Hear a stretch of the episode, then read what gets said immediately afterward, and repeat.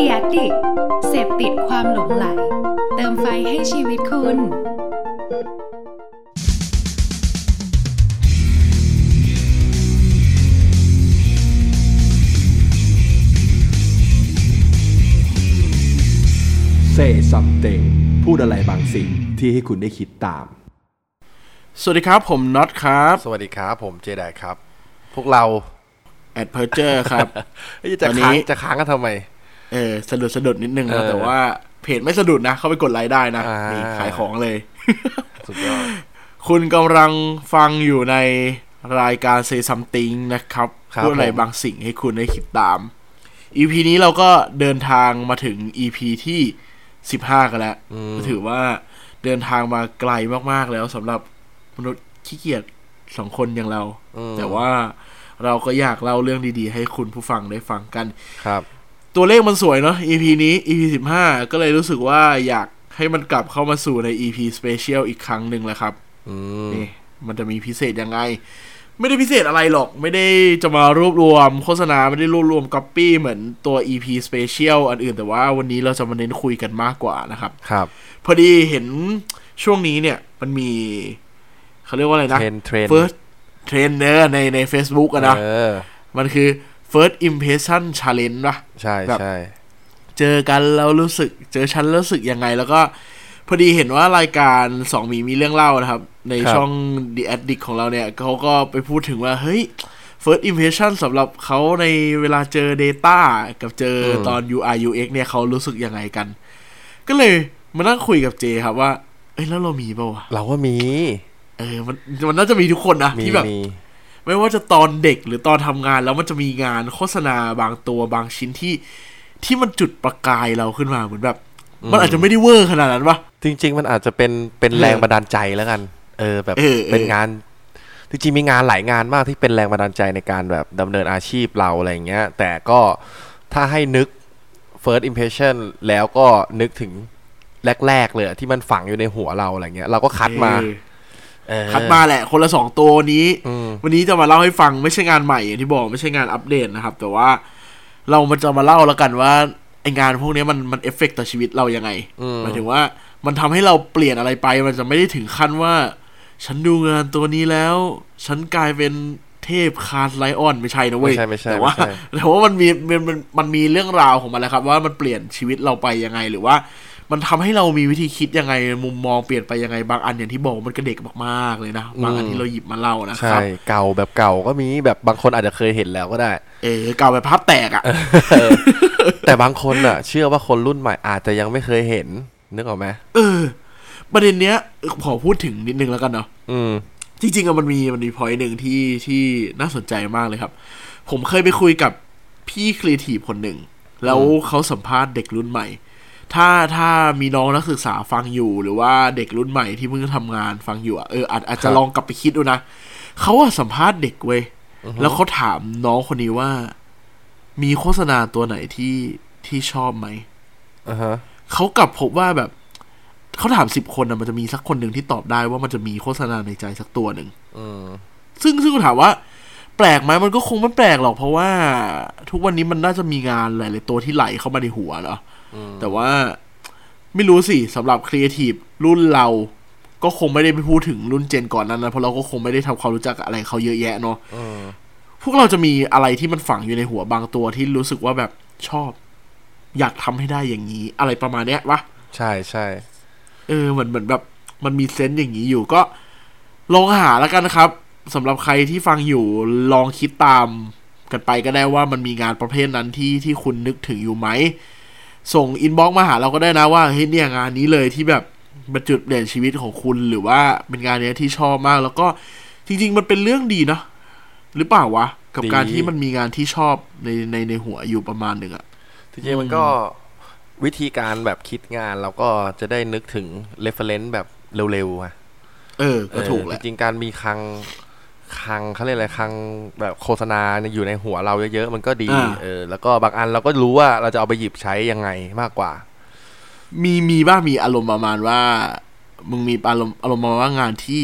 อยากทำให้ได้อย่างนี้บ้างปะก็มีนะแต่มันก็มีข้อจำกัดอันแรกเลยน่าจะเป็นเรื่องงบประมาณก่อน แล้วก็ค่อยๆค่อยๆไล่ไปสู่แบบ objective แล้วก็เรารู้อยู่แล้วว่าวิดีโอตัวนี้มันขายของไม่ได้อะไรเงี้ยคือกูมีมีงานในใจงานหนึ่งอันนี้แชร์ให้คุณผู้ฟังฟังคงได้ยินแล้วแหละครับเราพูดถึงงานตัวนี้บ่อยคือไอ้งานตัว Under Armour Michael Phelps อ่ะคือคือเคยคิดเหมือนกันนะว่าอยากมีงานประเภทนี้ในชีวิตสักงานหนึ่งประเภทที่แบบเราเลือกด้วยภาพมาตลอดแล้วจบด้วยก๊อปปี้แล้วเยสอ่ะอ๋อคือเหมือนกับว่ารู้สึกว่าหนังเราทั้งภาพทั้งเรื่องเลยแต่ก๊อปปี้เดียวทำให้ทุกอย่างแม่งแบบจบลงได้เหมือนอารมณ์แบบ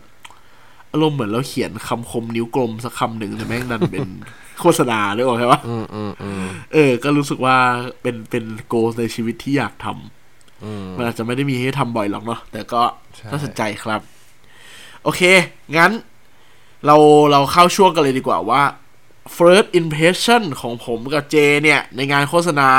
ม, มันจะเป็นชิ้นไหนบ้างนะมาฟังกันดีกว่าครับผมให้คุณเริ่มก่อนเลยคุณเจโอเคเป็นตัวไหนจริงๆผมอ่ะ มีมีในใจอ่ะเยอะมากแต่อันเนี้ยผมคัดมาเพราะว่าผมเกริ่นก่อนว่าตอนเด็กชอบไปฟังบรรยายแบบตามหอศิลป์อะไรเงี้ยเอ้ยไลฟ์โค้ดป่ะเนี่ยเอ้ยไม่ใช่ไลฟ์โค้ดคุณ อันนี้เป็นแบบว่า Creative Workshop อะไรพวกเนี้ยชอบแอบเข้าไปอะไรเงี้ยครับบางทีแบบถ้ามหาลัยมีงบเราก็ไปเพราะเราขี้เกียจนั่งเรียนในห้องอ่ะถ้าพูดตรงๆอ่ะเขาพูดตรงๆ ไปข้างนอกแล้วมันก็ได้ไปเที่ยวด้วยนะเออใช่ก็ไปฟังครับว่าพี่ๆก็บรรยายบรรยายในทุกบรรยายประมาณสาม สาม สี่การบรรยายเนี่ยผมจะชอบเจอโฆษณาตัวนี้ตลอดเลยแล้วผมรู้สึกผมผมชอบมันนะตัวที่ผมหยิบมาคือ Smoking Kit ครับของสสสเป็นโฆษณารณรงค์ต่อต้านการสูบบุหรี่คือผมเล่าง่ายๆก่อนว่าวิธีหนังอ่ะคือมันเป็นรณรงค์ให้ทุกคนแบบเลิกบุหรี่เนาะหลังจากอันเนี้ยมันน่าจะเป็นรณรงค์ที่ที่พูดถึงว่าการสูบบุหรี่มันทำร้ายคนอื่นไงแต่อันนี้มันโอเคโอเคมันอันนี้มันพูดแค่คนเดียวมันไม่ได้พูดถึงคนอื่นมันพูดถึงตัวเองเออมันพูดกับคนที่กำลังกระทำอ่ะเออคือโฆษณาเลิกบุหรี่นะครับผมโดยหนังอ่ะมันเป็นหนังที่ง่ายมากครับคือมันเป็นเหมือนอารมณ์เหมือนแคนดิดนะครับคนที่กำลังสูบบุหรี่อยู่แล้วอยู่ๆมีเด็กตัวน้อยๆสองคนเดินเข้าไปถามว่าพี่มีบุหรี่ไหมทุกทุกคนที่แม่งกำลังสูบบุหรี่อยู่แม่งช็อกเฮ้ยไอ้หนูดูดบุหรี่ทำไมอ่ะมันไม่ดีทุกคนแม่งพูดประประโยคที่ไม่ดีของบุหรี่ออกมาหมดไม่ว่าจะเป็นเรื่องโรคแบบเออมันทำให้เป็นมะเร็งปอดนะจะทำให้หน้าแก่ทุกคนรู้เอฟเฟกต์ของการสูบบุหรี่ในขณะที่เด็กเข้าไปถามอะไรเงี้ยหนังมันโคตรจะซิมเปิลมากเลยนะตอนสุดท้ายอ่ะคือเหมือนเด็กจะหยิบกระดาษมาให้ทุกคนที่สูบบุหรี่แคนดิดเนี้ยมันจะมีประมาณแบบจริงๆแล้วเคสนี้แม่งมีห้าสิบคนนะถ้าดูเป็นแบบวิดีโอเคสอะไรเงี้ยแต่ในโฆษณาเขาก็จะจะตัดมาประมาณสิบคนมั้งอ่าสั้นๆเออก๊อปปี้มันก็จะบอกว่าห่วงหนูแล้วทำไมไม่เคยห่วงตัวเองแบบทุกคนแม่งอึ้งเออแต่ความเท่ของหนังอันเนี้ยผมเชื่อว่าครั้งแรกที่ผมดูผมยังจำความรู้สึกนั้นได้ผมรู้สึกว่ากว่ามันจะซิมเปิลขนาดเนี้ยมันน่าจะผ่านวิธีการคิดมาแบบเยอะอะนึกออกปะอ่าอ่าอ่าใช่เออผมเชื่อเลยว่าแบบมันอาจจะเป็นเฟิร์สนะแต่มันมันเป็นเฟิร์สไอเดียที่ที่คมอ่ะไม่รู้อ่ะด้วยวิธีเล่าด้วยอะไรเงี้ยด้วยวิธีการคราฟของของทีมด้วยแหละอืมอืมเลยรู้สึกว่าเฮียนี่แม่งโคตรจะสากลเลยอ่ะแล้วมันก็ตอนนั้นยังยังเป็นยุคที่แบบว่าไวรัลมาแรกๆเองมั้งอ่าเออแล้วแม่งก็ไปทั่วโลกครับผมต่างประเทศก็ชอบมันมันค่อนข้างจะแมสนะหมายถึงว่าประเทศไหนคนเป็นเป็นคนแบบไหนก็เข้าใจได้อะแล้วแล้วคิดว่าคิดว่ามันตอนดูอ่ะอันนี้เล่าในมุมตัวเองตอนดูไอ้โฆษณาตัวเนี้ยรู้สึกว่าเฮียมันมีโฆษณาที่มันตบหน้าคนได้ขนาดนี้เลยวะใช่คนที่สูบบุหรี่อ่ะตอนนั้นกูเด็กๆเลยกูเรียนมหาลัยกูจำได้เลยกูสูบบุหรี่อยู่เลยกูดูอันนี้แล้วกูแบบเจ็ดเออว่ะอะไรเงี้ยก็เลยเลิกไม่อะยังยังอะไรอ่ะพูดตรงๆเลยนะส่วนตัวนะอันนี้ส่วนตัวครับผมใครเห็นต่างก็ไม่เป็นไรคือผมยังรู้สึกว่ายังไม่เจอหนังที่แม่งซิมเปิลแล้วก็คมคายขนาดนี้อ่ะเออก็ถูกแหละคือมันมันเล่าง่ายๆเนาะแล้วก็แล้วก็วิธีการมันฉลาดมันมันมีความเป็นกึ่งเทสติโมเนียลหน่อยๆป่ะแต่ว่าเป็นเทสติโมเนียลที่แบบที่ฉลาดพูดพูดกับคนที่ที่แอคชั่นตรงนั้นเลยอะไรเงี้ยอืมก็ก็ดีนะจริงๆคิดว่านอกจากเจแล้วน่าจะแบบในในในเด็กเจเนอเรชั่นเดียวกับเรา uh-huh. หรือหรืออายุเยอะกว่าเราก็น่าจะประทับใจกับงานชิ้นนี้พอสมควรอ่ะ ในวงการโฆษณาถือว่าค่อนข้างดังวะหมายถึงว่าก็ดังนะจริงๆตัวนี้ก็ผมไม่พูดถึงรางวัลแล้วกันผมว่าตัวนี้น่าจะได้รางวัลเยอะแต่ผมพูดถึงถึงแอคชั่นอะคือมันทำให้ทุกคนที่แม่งสูบบุหรี่อยู่สะอึกหมดเว้ยสำหรับกูเองกูรู้สึกว่าแบบแค่การที่มันทำโฆษณาแล้วเกิดแอคชั่นเฮียอะไรบางอย่างกูว่าแม่งตอนเด็กๆตอนนั้นเราก็รู้สึกแบบเฮียมันทำได้ขนาดนี้เลยเหรอวะโฆษณามึงนึกออกปะเราก็เลยแบบเออเป็นอินสปายที่อยากจะเดินทางเข้ามาในสู่วงการโฆษณาเว้ยเอ้ยก็ก็ดีนะมันเป็นมันเป็น first impression ที่ที่ที่พยายามแหวกกรอบของว่าโฆษณามันไม่ใช่แบบคือโฆษณามันมีมันมีลูกล่อลูกชนมากขึ้นแล้วก็มีวิธีการเล่าที่ที่ส่งเสริมสังคมมากขึ้นแหละครับไม่ได้ขายของอย่างเดียวอืมก็คือเราได้เห็นแบบมุมมองครีเอทีฟที่เหมือนที่น็อตบอกแหละว่ามันมีอีกหลายออฟออบเจกทีฟบนโลกกันเนาะที่โฆษณามันสามารถทำได้หรือว่าครีเอทีฟสามารถทำหน้าที่เหล่านั้นได้อีกเป็นแบบพันๆวิธีอ่ะผมว่าส่วนหนึ่งมันก็มาจากที่หลายๆคนเป็นด้วยนะครับว่าด้วยความที่ว่าเราก่อนที่เราจะเรียนเรียนจบมาเนี่ยเราอยู่มหาลัยเราเองก็ไม่รู้หรอกว่าโลกโฆษณามันมันมันไปถึงเบอร์ไหนถูกปะมันจะมีความซับทับซ้อนกันอยู่ในในวิชาหมวดที่เรียนการเป็น Journalist การเป็น Advertising Broadcasting Film หรือแม้กระทั่งการทำ Branding ไปจนถึงการทำ Event น่ะผมว่ามันมีความทับซ้อนกันอยู่เยอะแหละเราเลยมองว่าการทำโฆษณามันคือทำโฆษณาขายของอะโฆษณาทีวีอะเออแต่ว่าจริงๆแล้วมันคือ Advertorial แหละครับที่ที่ที่มันโบให้มันใหญ่ขึ้นตอนเราเด็กๆเราอาจจะมองแค่ว่าไอ้ตัวนี้มันไม่ใช่โฆษณาก็ได้เนอะมันอาจจะเป็นแบบสารคดีหรือเปล่าเออสารคดีแคมเปญรณรงค์อะไรหรือเปล่าอะไรเงี้ยเออเออใช่มันมันก็เป็นการเปิดโลกตัวนึงเลยครับที่มันค่อนข้างจะเวิร์กเลยสำหรับคนที่เรียนรู้เรื่องโฆษณานี้อยู่เนาะครับโอเคมาของมึงมีอะไรของฉันของผมเองครับเป็นจริงๆอ่ะมันคือเจนเจนเดียวกับของไอเจนะคือถามว่าเจนเดียวกันไหมมันเป็นหนังคนละยุคแหละครับแต่ว่ามันเป็นรูปแบบเดียวกันเราจะถูกหล่อหลอม first impression ด้วยโฆษณาที่ไม่ใช่โฆษณาขายของอันนี้พูดก่อนโฆษณาตัวนี้มันน่าจะย้อนกลับไปประมาณสิบกว่าปีได้อันนี้พูดจริงๆนะคือคือภาพจำที่จำได้คือดูบนในทีวีเว้ยดูในทีวีเลยในโฆษณาทีวีโฆษณาตัวนี้มันเป็นโฆษณาของผมไม่มั่นใจด้วยซ้ำมันเป็นขององค์กรอะไรแต่ว่าผมเชื่อว่าทุกคนผมเล่าแล้วจะจำได้นะเป็นโฆษณาที่ทำให้คนไทยสามัคคีกันหนังอ่ะมันจะเล่ามาด้วยที่ว่ารถบัสขึ้นภูเขาคันนึงเป็นรถบัสขึ้นภูเขาเป็นโฆษณาไทยนะครับแล้วรถเสียแล้วอารมณ์ประมาณว่าเอ้ยถ้ารถมันเสียเราต้องทำยังไงแล้วไอ้มันก็จะมีไอ้คนแบบคนขับอ่ะเข็นเข็นดันขึ้นภูเขาแล้วก็ตัดภาพเข้าไปในรถว่าไอ้คนในรถแม่งยังชิวๆอะไรอย่างเงี้ยเนาะแล้วก็แบบสุดท้ายไอ้คนเข็นแม่งก็เลิกเข็นอะจนรถไหลอะว้าเหมือนแบบจะตกเขาอะสุดท้ายมันก็พูดอารมณ์ว่าจะรอให้เทวดาช่วยเหรอแล้วเทวดาก็โผล่มาเว้ยแล้วก็เข็นอีก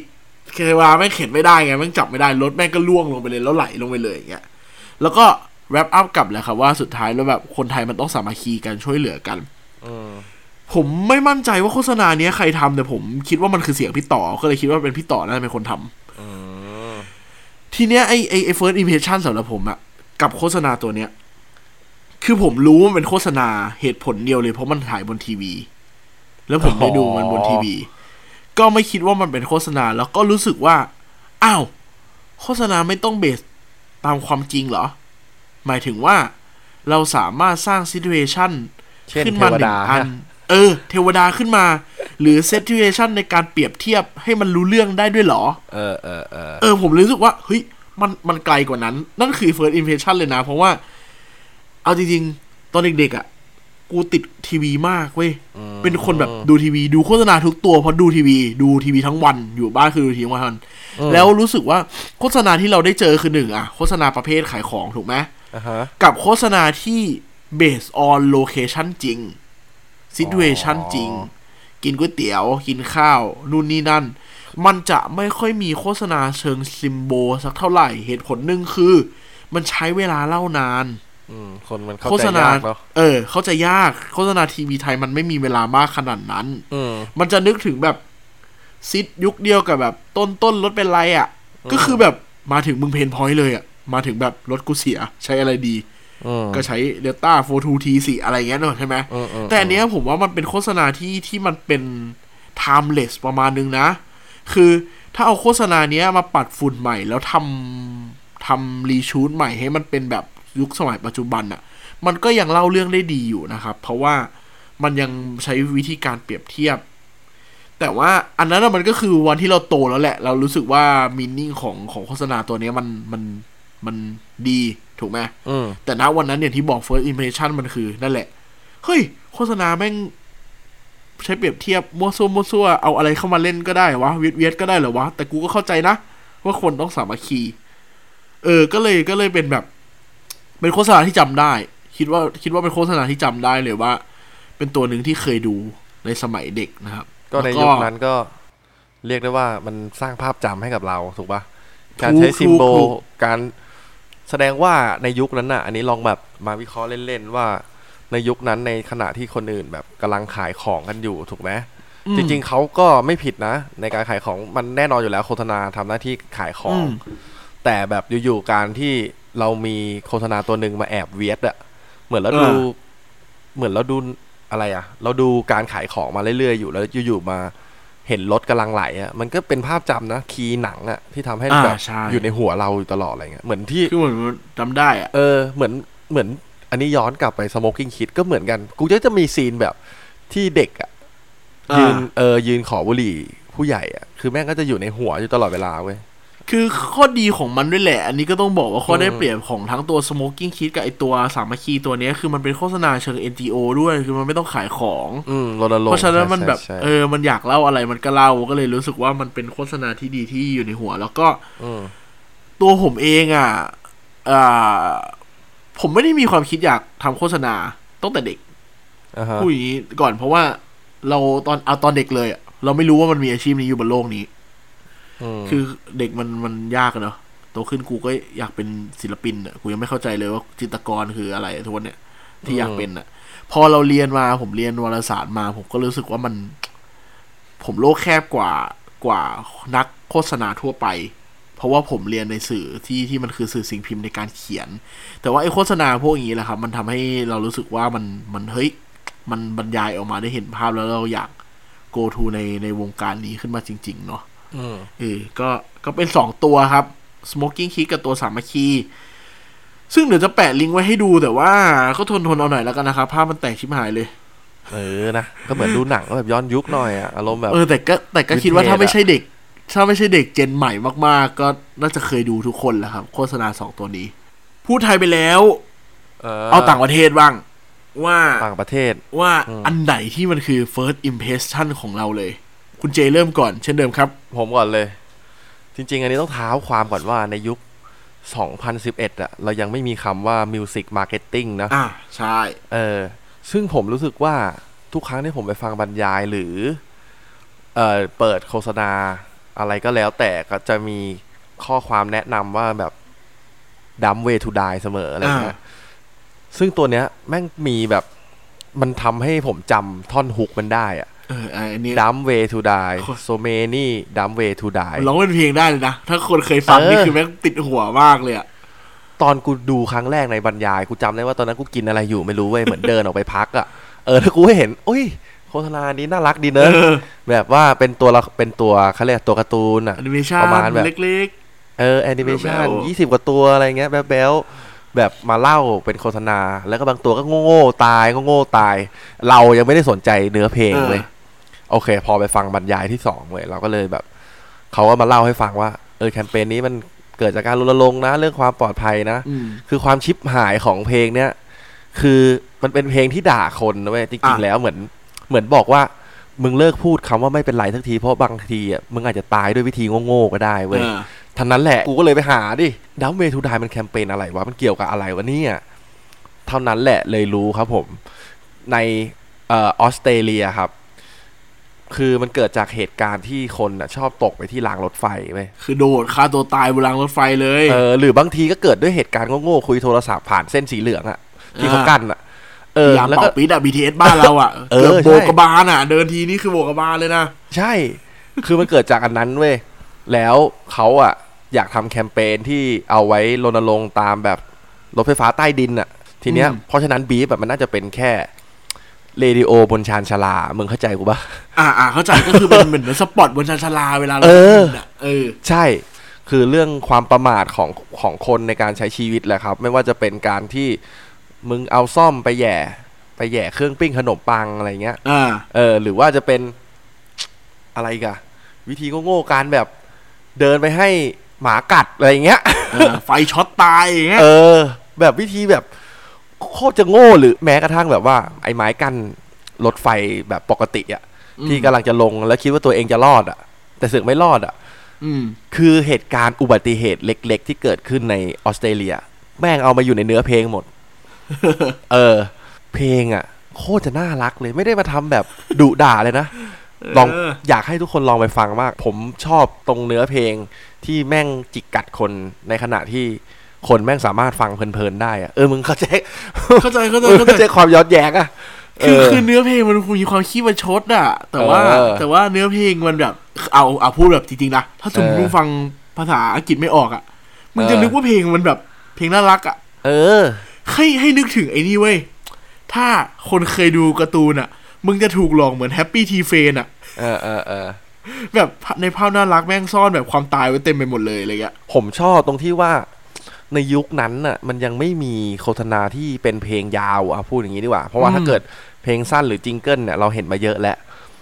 แล้วครั้งแรกที่เราดูเพลินๆน่ะมันทำให้เรารู้สึกว่าเราอยากดูครั้งที่สองแล้วเว้ยส่วนตัวพอดูครั้งที่สองแล้วเฮ้ยจริงเหรอวะแม่งดูครั้งที่สามอีกพอดูครั้งที่สามเสร็จปุ๊บมันพอเวลากูเสิร์ชใน YouTube เนี่ยแม่งจำกูแล้วเหมือนเออแม่งจำกูแม่งจำว่าเพลงนี้กูเป็นเพลงที่กูชอบฟังน่ะกูฟังกูก็ฟังเว้ยยุคนั้นกูฟังเพลงนี้ตลอดอะไรเงี้ยคือแม่งเพลินดูดิเออน่ารักดีอ่ะ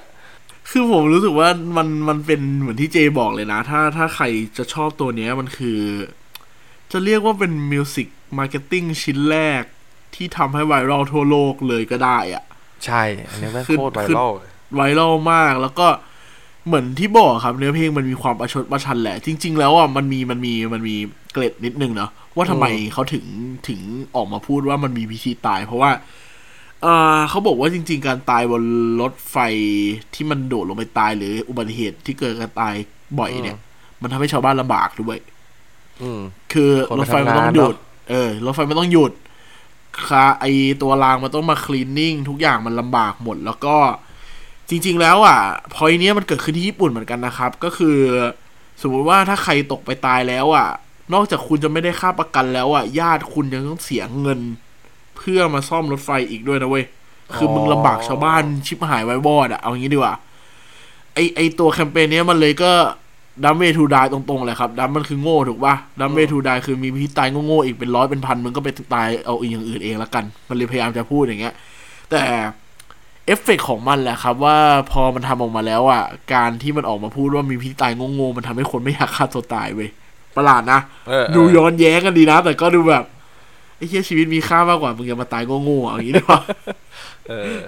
เออก็ก็ถือเป็นน่าสนใจนะเพราะว่าผมว่าเออเหมือนที่เจบอกแหละถ้าถ้าพูดในมองมุม First Impression มันเป็น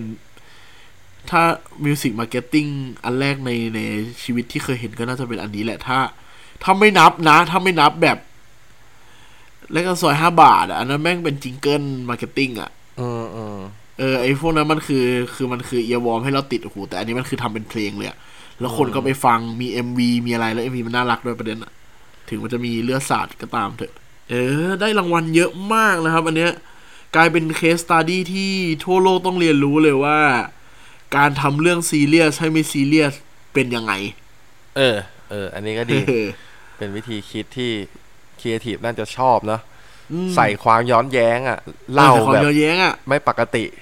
เออหรือหรือหรือคนไทยชอบทำอ่ะอารมณ์มันคิดเหมือนกันแหละครับเรื่องคนไทยชอบทำไม่ใช่เรื่องไม่ซีเรียสทำให้ซีเรียสอ่ะเออเออเออมันมันมีความแบบวิธีรีเวิร์สคิดแบบเดียวกันแต่ว่าอันนี้มันทำออกมาแล้วย้อนน่ารักแค่นั้นเองเออของผมบ้างของผมเนี่ยเป็นโฆษณาระดับตำนานแต่ไม่ได้รู้สึกว่ามันตำนานเล่าก่อนว่า First Impression กับโฆษณาชิ้นนี้คือกูโดนหลอกกูพูดตรงๆ โฆษณาเนี้ยมันเป็นโฆษณาที่ถ้าถ้าเราพูดถึงการทำโฆษณาบัฟกันอะยังไงก็ต้องมีคนพูดถึงเว้ยมันคือโฆษณาโค้กกับเป๊ปซี่อ๋อนึกออกใช่ไหมเออโฆษณาจิกกัดกันเองอะมันเป็นโฆษณาตัวนึงที่เด็กไปที่ตู้กดน้ำถูกป่ะแล้วเป็นตู้กดน้ำหยอดเหรียญนะครับถ้าเรานึกนึกกันออกแล้วก็มาถึงปุ๊บเด็กมันก็กดกระป๋องโค้กออกมาเหมือนว่ากดตึ้งหยิบแล้วก็หยิบโค้กออกมาแต่แทนที่มันจะหยิบมากินเว้ยมันเอากดมาสองกระป๋องมาวางไว้ที่พื้นแล้วก็เหยียบขึ้นไปเพื่อกดเป๊ปซี่เอาง่ายๆคือเป๊ปซี่มันอยู่สูงไม่ถึงก็เลยกดโค้กมาสองกระป๋องเพื่อกินเป๊ปซี่อ๋อคือแม่งเหมือนบัฟกันที่เหี้ยว่าเด็กแม่งเลือกแดกเป๊ปซี่โค้กแม่งเอาไว้ลองตีเฉยๆอ่ะเออๆๆที่ first impression น่ะเพราะเอาจริงๆนะวันแรกที่เริ่มทำโฆษณาหรือว่าเริ่มเข้ามาอยู่ในวงการนี้สักประมาณตอนผมเรียนปีสี่อย่างเงี้ยครับผมเชื่อว่าโฆษณาไทยจะทำอะไรอย่างนี้ได้ซึ่งแม่งไม่จริงเฮียโดนหลอกคือคือเราเชื่อว่าวงการอ่ะเราอ่ะเอาอย่างนี้นี่ที่ผมบอกแหละผมไม่ได้เรียนโฆษณามาผมก็จะเสพงานโฆษณาจากตามข่าวนี่แหละแล้วรู้สึกว่ามันสนุกมากเลยเบอร์เกอร์คิงแมคโดนัลด์นึกออกใช่ไหมแม่งแม่งตีกันทุกวันแป๊บซี่โค้กเองหรืออะไรอย่างเงี้ยมันจะมีแบรนด์ที่มันเป็นคู่ตรงข้ามหรือถ้ายุคสมัยใหม่หน่อยครับก็จะเป็นอะไร Apple Samsung เงี้ยที่ชอบตีกันบ่อยๆอ่ะเออใช่ๆจิกกัดกัน Android กับ iOS ไงเออ เค เอฟ ซี Mac Burger King อย่างเงี้ยวนๆกันอยู่แค่เนี้ยตีๆกันอย่างเงี้ยซึ่งผมรู้สึกว่ามันเป็นเป็นเป็นพฤติกรรมปกติของการทำมาร์เก็ตติ้งของต่างประเทศคือเวลาเรามีฟังก์ชันอะไรที่ดีกว่าหรือมันมีอะไรข้อดีที่ดีกว่ามันก็จะออกมาบลัฟซึ่งเขาไม่ได้โกรธกันนะแล้วเขาก็บลัฟกันไปบลัฟกันมาด้วยอ่าเหมือนเหมือนแคมเปญของโค้กกับเป๊ปซี่เนี่ยนะครับมันเคยมีแคมเปญ Dracula ออกมาหนึ่งอารมณ์ประมาณว่าแบบออกมาฮาโลวีนเป็น Dracula ใส่ผ้าคลุมอีกอันนึงก็เลยบอกว่าแบบจริงๆผ้าคลุมไม่ใช่ Dracula เป็นแบบซุปเปอร์ฮีโร่อะไรเงี้ยเหมือนแบบไปไปกันมาแต่ว่าผมก็เลยเข้าใจไงว่าวงการไทยมันทำอย่างนั้นได้ผมว่าที่นู่นน่าจะมีงบเยอะกว่า เรียกได้ว่าทำโฆษณากันเป็นวิดีโอคอนเทนต์กันเลยทีเดียวใช่แล้ว First Impression อ่ะรู้สึกชอบมากกับการที่ที่มันพูดอะไรอย่างนี้ได้แล้วก็รู้สึกว่าอยากทำจังแต่พออยากทำจังอย่างที่บอกแหละครับว่า First Impression มันมันก็แค่ตรงนั้นแหละพอเข้ามาในวงการประเทศไทยจะบอกว่ามันไม่มีคนทำเลยมันก็ไม่ใช่หรอกแต่ว่าเราก็ให้เกียรติทางธุรกิจกันประมาณนึงแหละกับคนไทยเราไม่กล้าสร้างดราม่าเยอะเรามีคัลเจอร์อีกแบบนึงไงเออเรามีคัลเจอร์อีกแบบนึงประเทศไทยมันจะถ้าถ้าเอาให้ดีมันคือออกแนวน่ารักในการร่วมมือกันมากกว่าเป็นการคอลแลบของแบบสเปนเซนเดลิควีนน่ะเล่นกันเฉยๆอ่ะมันก็ไม่ได้มาจิกกัดกันไงเออก็ก็เป็น first impression ที่ชอบครับแต่ว่าชอบในเชิงวิธีการเล่าแต่ก็อย่างที่บอกแหละมันโดนหลอกมาว่าเฮ้ยเราจะทำอะไรอย่างนี้ได้จริงๆกูกูอ่ะส่วนตัวตอนแบบทำงานแบบช่วงแรกๆอ่ะจำได้เลยว่าชอบเอาไอเดียแบบการจิกกัดไปขายหัวหน้าเว้ยอ่าแต่หัวหน้าเขาก็แบบเขาก็ไม่ซื้อแหละพอเราอินไปกับโปรดักต์เขาอ่ะเราก็เลยรู้สึกว่าแบบเออไม่ไม่ควรทำแบบนี้เราไม่ควรไปด่าใครนะถ้าของเรามันดีอยู่แล้วอะไรอย่างเงี้ยด่าของเรากับด่าของสากลมันไม่เหมือนกันไงนึกออกป่ะการด่าแบบหยอกเราไม่มีภาษาด่าหยอกล้อไงไอ้บ้าของเราอ่ะถ้าเกิดคนฟังแม่งเป็นอีกอารมณ์นึงอ่ะมันก็เป็นเนกาทีฟทันทีถูกป่ะเออคือก็เลยรู้สึกว่าด้วยภาษาด้วยป่ะวะด้วยวัฒนธรรมด้วยอะไรอย่างเงี้ยใช่แล้วก็ด้วยความเสี่ยงนะครับถ้ามันมันมันแบ่งเป็นสองอันนะคือสมมติในเชิงเชิงแบรนด์เองเขาก็รู้สึกว่าเขาไม่อยากเสี่ยงเขาไปสู้กับดราม่าอะไรทั้งที่ไม่ไม่ไม่ควรหาเรื่องเอาอย่างนี้ดีกว่าเออเออไม่ควรหาเรื่องใส่ตัวแล้วก็อีกพอยต์นึงสำหรับผมผมคิดว่าด้วยความที่แบรนด์แบรนด์คาแรคเตอร์ของประเทศไทยมันถูกเซตมาอย่างชัดเจนอยู่แล้ว uh-huh. อย่างเช่นว่าโค้กมันคือ enjoy enjoy life ถูกปะ uh-huh. ต่างประเทศมันจะเล่นอะไรก็ได้แต่ของไทยมันคือความอบอุ่นคนอบอุ่นมันคงไม่ไปกวนตีนใครอะเอาจริงๆแล้วอะเออคือคือแบรนด์กวนตีนมากก็คือกวนตีนกับกับผู้บริโภคให้มันดูสนุกเฉยๆอะไม่ไม่มีใครไปกัดกันเองหรอกครับครับซึ่งถ้ากัดกันเองอะส่วนใหญ่มันก็ไม่ได้กัดกันแรงนะเป็นการบัฟบัฟกันในเชิงแบบไม่รู้สิมันมันแค่แบบน่ารักน่ารักอะสำหรับผมนะเป็นลูกเล่นมากกว่าอืมก็เลยก็เลยเป็น first impression ที่ชอบแต่ชอบไม่สุดแต่ทำไม่ได้แค่นั้นเองเออไม่ใช่ทำไม่ได้ก็เป็นสอง ลองทำไหมไม่เขาไม่ให้ทำเขาไม่ทำลูกค้าไม่ทำลูกค้าบอกไปทำที่อื่นไหมแล้วยิ่งสมัยนี้นะเอาจริงๆนะคนไทยนะตัดเรื่องนี้ไปเลยไม่มีใครทำได้หรอกโอ้โหทุกวันนี้ดราม่ารายวันเลยครับขุดนะขุดได้หมดอะชาวเน็ตอะครับผมวิธีการทำการตลาดของประเทศไทยอ่ะอันนี้แบบบอกแบบกระซิบกระซิบบอกแล้วกันว่าแบรนด์คู่แข่งกันอ่ะเขาไม่ใช้วิธีการบัฟกันนะครับเขาใช้วิธีการว่าไอเดียที่มารูปแบบเดียวกันจาก global ใครออกได้ก่อนชนะอืมใครพูดก่อนชนะใครพูดก่อนชนะใครใหม่สุดชนะเราจะเห็นลองสังเกตแล้วกันครับคุณผู้ฟังแบรนด์ที่มันเป็นแบรนด์ใหญ่มากๆอ่ะผมให้สังเกตเลยง่ายๆโค้กกับแป๊บซี่อาจจะพูดชื่อแบรนด์เลยแต่คุณลองสังเกตดีๆหลายๆครั้งเขาจะออกแคมเปญคล้ายๆกันแต่ใครออกก่อนก็ชนะแค่นั้นเองครับมันมีเลดแบบเบื้องลึกเบื้องหลังอยู่ค่อนข้างจะเยอะกับพวกแคมเปญ global ที่เขาต้องส่งมาเนอะเรารู้อยู่แล้วว่าเขาทำอะไรเนอะผมว่ามันเป็นด้วย behavior หรือก็หรือไม่ก็ research ที่มันคล้ายกันอยู่แล้วเพราะว่ามันพฤติกรรมมันประเทศเดียวกันนะเนาะพฤติกรรมมันไม่ได้หนีห่างกันเยอะใช่ใช่ใช่ก็นี้ก็เป็นสี่งานนะครับที่มันเป็น first impression สำหรับผมกับเจกับงานโฆษณาที่เกิดขึ้นแล้วทำให้เรามาอยู่ในจุดนี้ได้อย่างที่บอกมันคงไม่ได้เป็นจุดเปลี่ยนอะไรในชีวิตหรอกแต่ผมว่าผมเชื่อว่าสี่งานนี้มันทำให้เรารักโฆษณามากขึ้นกับงานที่ทำมากขึ้นว่าฉันอยากเป็นแบบนี้หรือฉันชอบอะไรแบบนี้คุณผู้ฟังลองคิดดูก็ได้นะครับว่ามีงานอะไรที่แบบเราชอบอ่ะเชื่อว่าเชื่อว่ามีแหละบางคนแค่นึกไม่ออกบางคนนึกถึงงานเก่าแล้วก็แบบพยายามหางานใหม่ๆให้ให้ตัวเองบ่อยๆแล้วกันเพราะว่าการหางานใหม่ๆมันเหมือนเพิ่มคลังความชอบของเราขึ้นเรื่อยๆถ้าไม่รู้จะไปหาที่ไหนก็ adventure นะใช่ ads ขีดกลางนะครับผม perture นี่กูไปเร็วๆเลยสะกดให้ฟังเร็วๆนะครับเนี่ยมาแบบเนียนๆอย่างเงี้ย landing สวยๆจริงๆแล้วจริงๆการทำเพจขึ้นมามันก็เพื่อเหมือนเราดูกันเองด้วยนะเราวิเคราะห์กันเองเพราะว่าถ้าพูดตรงๆเลยไม่ได้เก่งมาภาษาอังกฤษมากก็ต้องไปหาอ่านตามเว็บไซต์ที่เป็นแบบมาร์เก็ตติ้งหน่อยอะไรเงี้ยเลยรู้สึกแต่บางอันน่ะมันรู้สึกว่ามันมาร์เก็ตติ้งไปไงการที่เขาเขียนออกมาอะไรเงี้ยซึ่งมันก็ยังไม่มีอะไรที่มันเกี่ยวกับกับครีเอทีฟหรือการตีความแบบมันๆน่ะนึกออกมั้ยเออแบบตรงๆไปเลยว่ามึงคิดมายังไงซึ่งเราก็ไม่ได้ไปคุยกับครีเอทีฟเจ้าของงานหรอกเราก็คิดกันเองกันเองเออคือเรารู้สึกว่า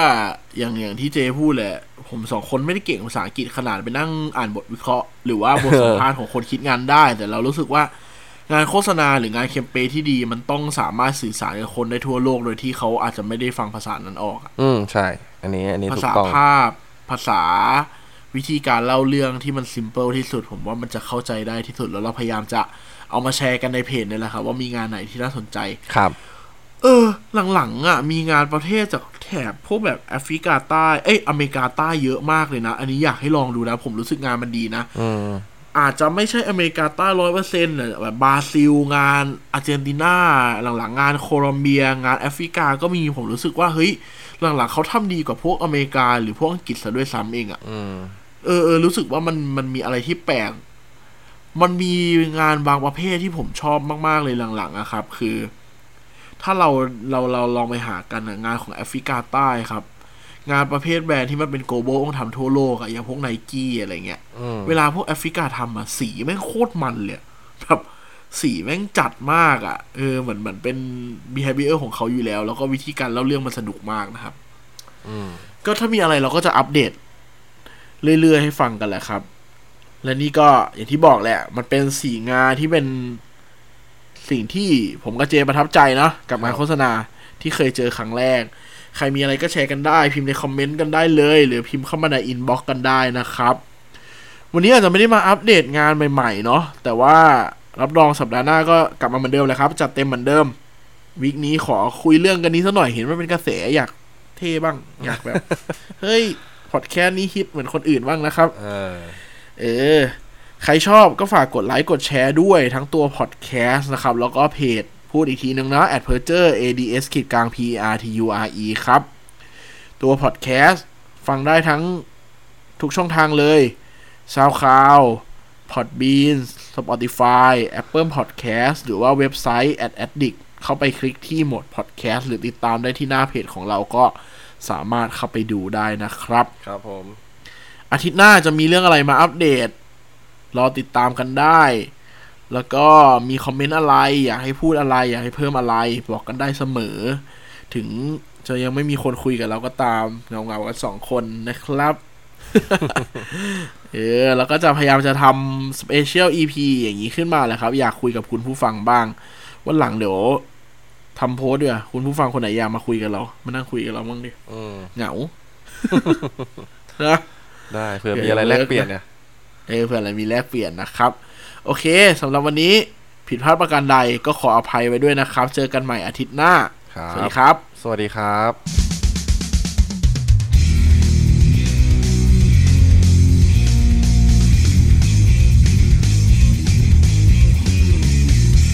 Say something พูดอะไรบางสิ่งที่ให้คุณได้คิดตาม